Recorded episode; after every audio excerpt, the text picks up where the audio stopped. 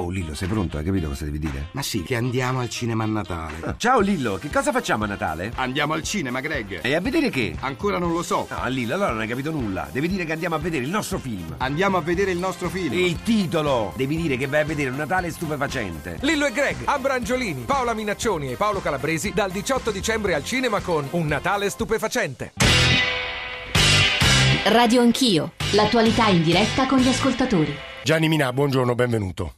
Buongiorno a voi. Se c'è un cantore della Cuba come modello altro, come modello anche come diceva all'inizio della trasmissione Gianni Vattimo, contestatissimo peraltro, glielo aggiungo subito Minà da tanti nostri ascoltatori che conoscono Cuba e conoscono bene gli Stati Uniti, come modello per la trasformazione latinoamericana e quindi quasi un magnete anche per gli altri paesi, se c'è un cantore di questo è Gianni Minà, devo dire in questi anni, che devo, ha cercato... Devo sì. purtroppo smentirvi, io non sono stato un cantore.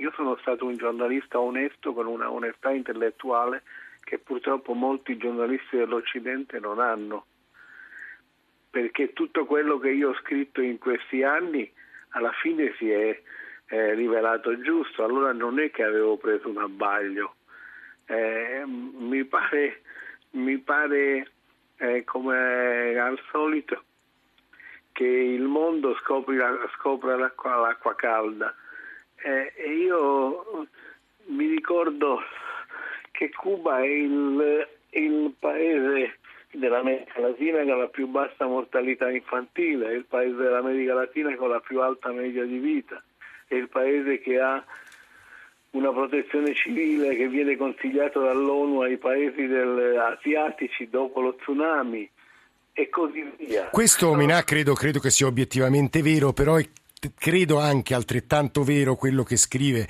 e che ha detto ieri Barack Obama, Obama, e cioè che è intollerabile che i cubani vengano perseguiti, arrestati o picchiati semplicemente perché esercitano il loro diritto universale di far sentire la propria voce. Questa, questa, aspetti, mi faccia questa... finire perché Obama ha detto anche un'altra cosa e non hanno nemmeno il diritto di iscriversi in un sindacato come noi normali cittadini eh, facciamo perché loro dovrebbero sentirsi liberi di prendere parte al processo politico. Insomma, non so sono una democrazia e credo che in queste parole di Obama ci sia della verità, Mina.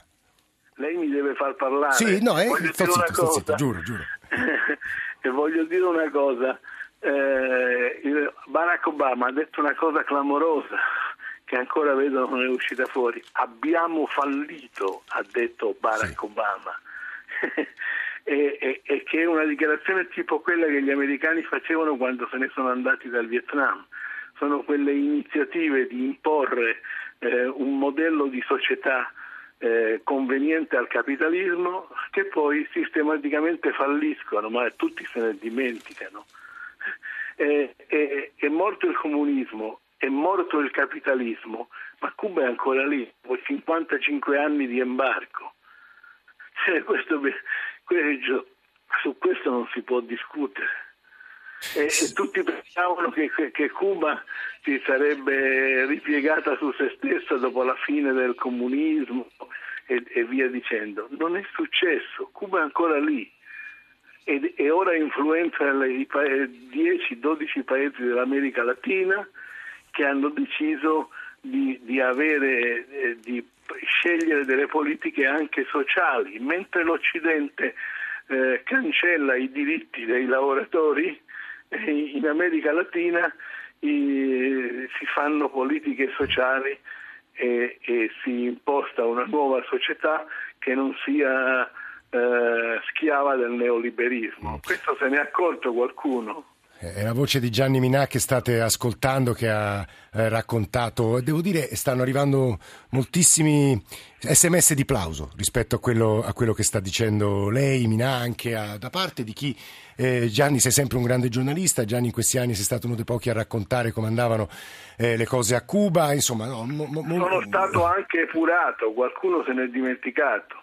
Io sono più di 12 anni che non lavoro con la televisione. Mi devono dire perché perché in questi anni ho anche eh, prodotto con Robert Redford i diari della motocicletta e ho vinto con cinque documentari il Festival di Berlino. Mm. Allora, non di Rocca Cannuccia, di Berlino. Allora, perché non potevo lavorare nel mio paese? Perché ero controcorrente? E allora cosa parlate di libertà e democrazia? È ridicolo. No, questo ha fatto benissimo a dirlo.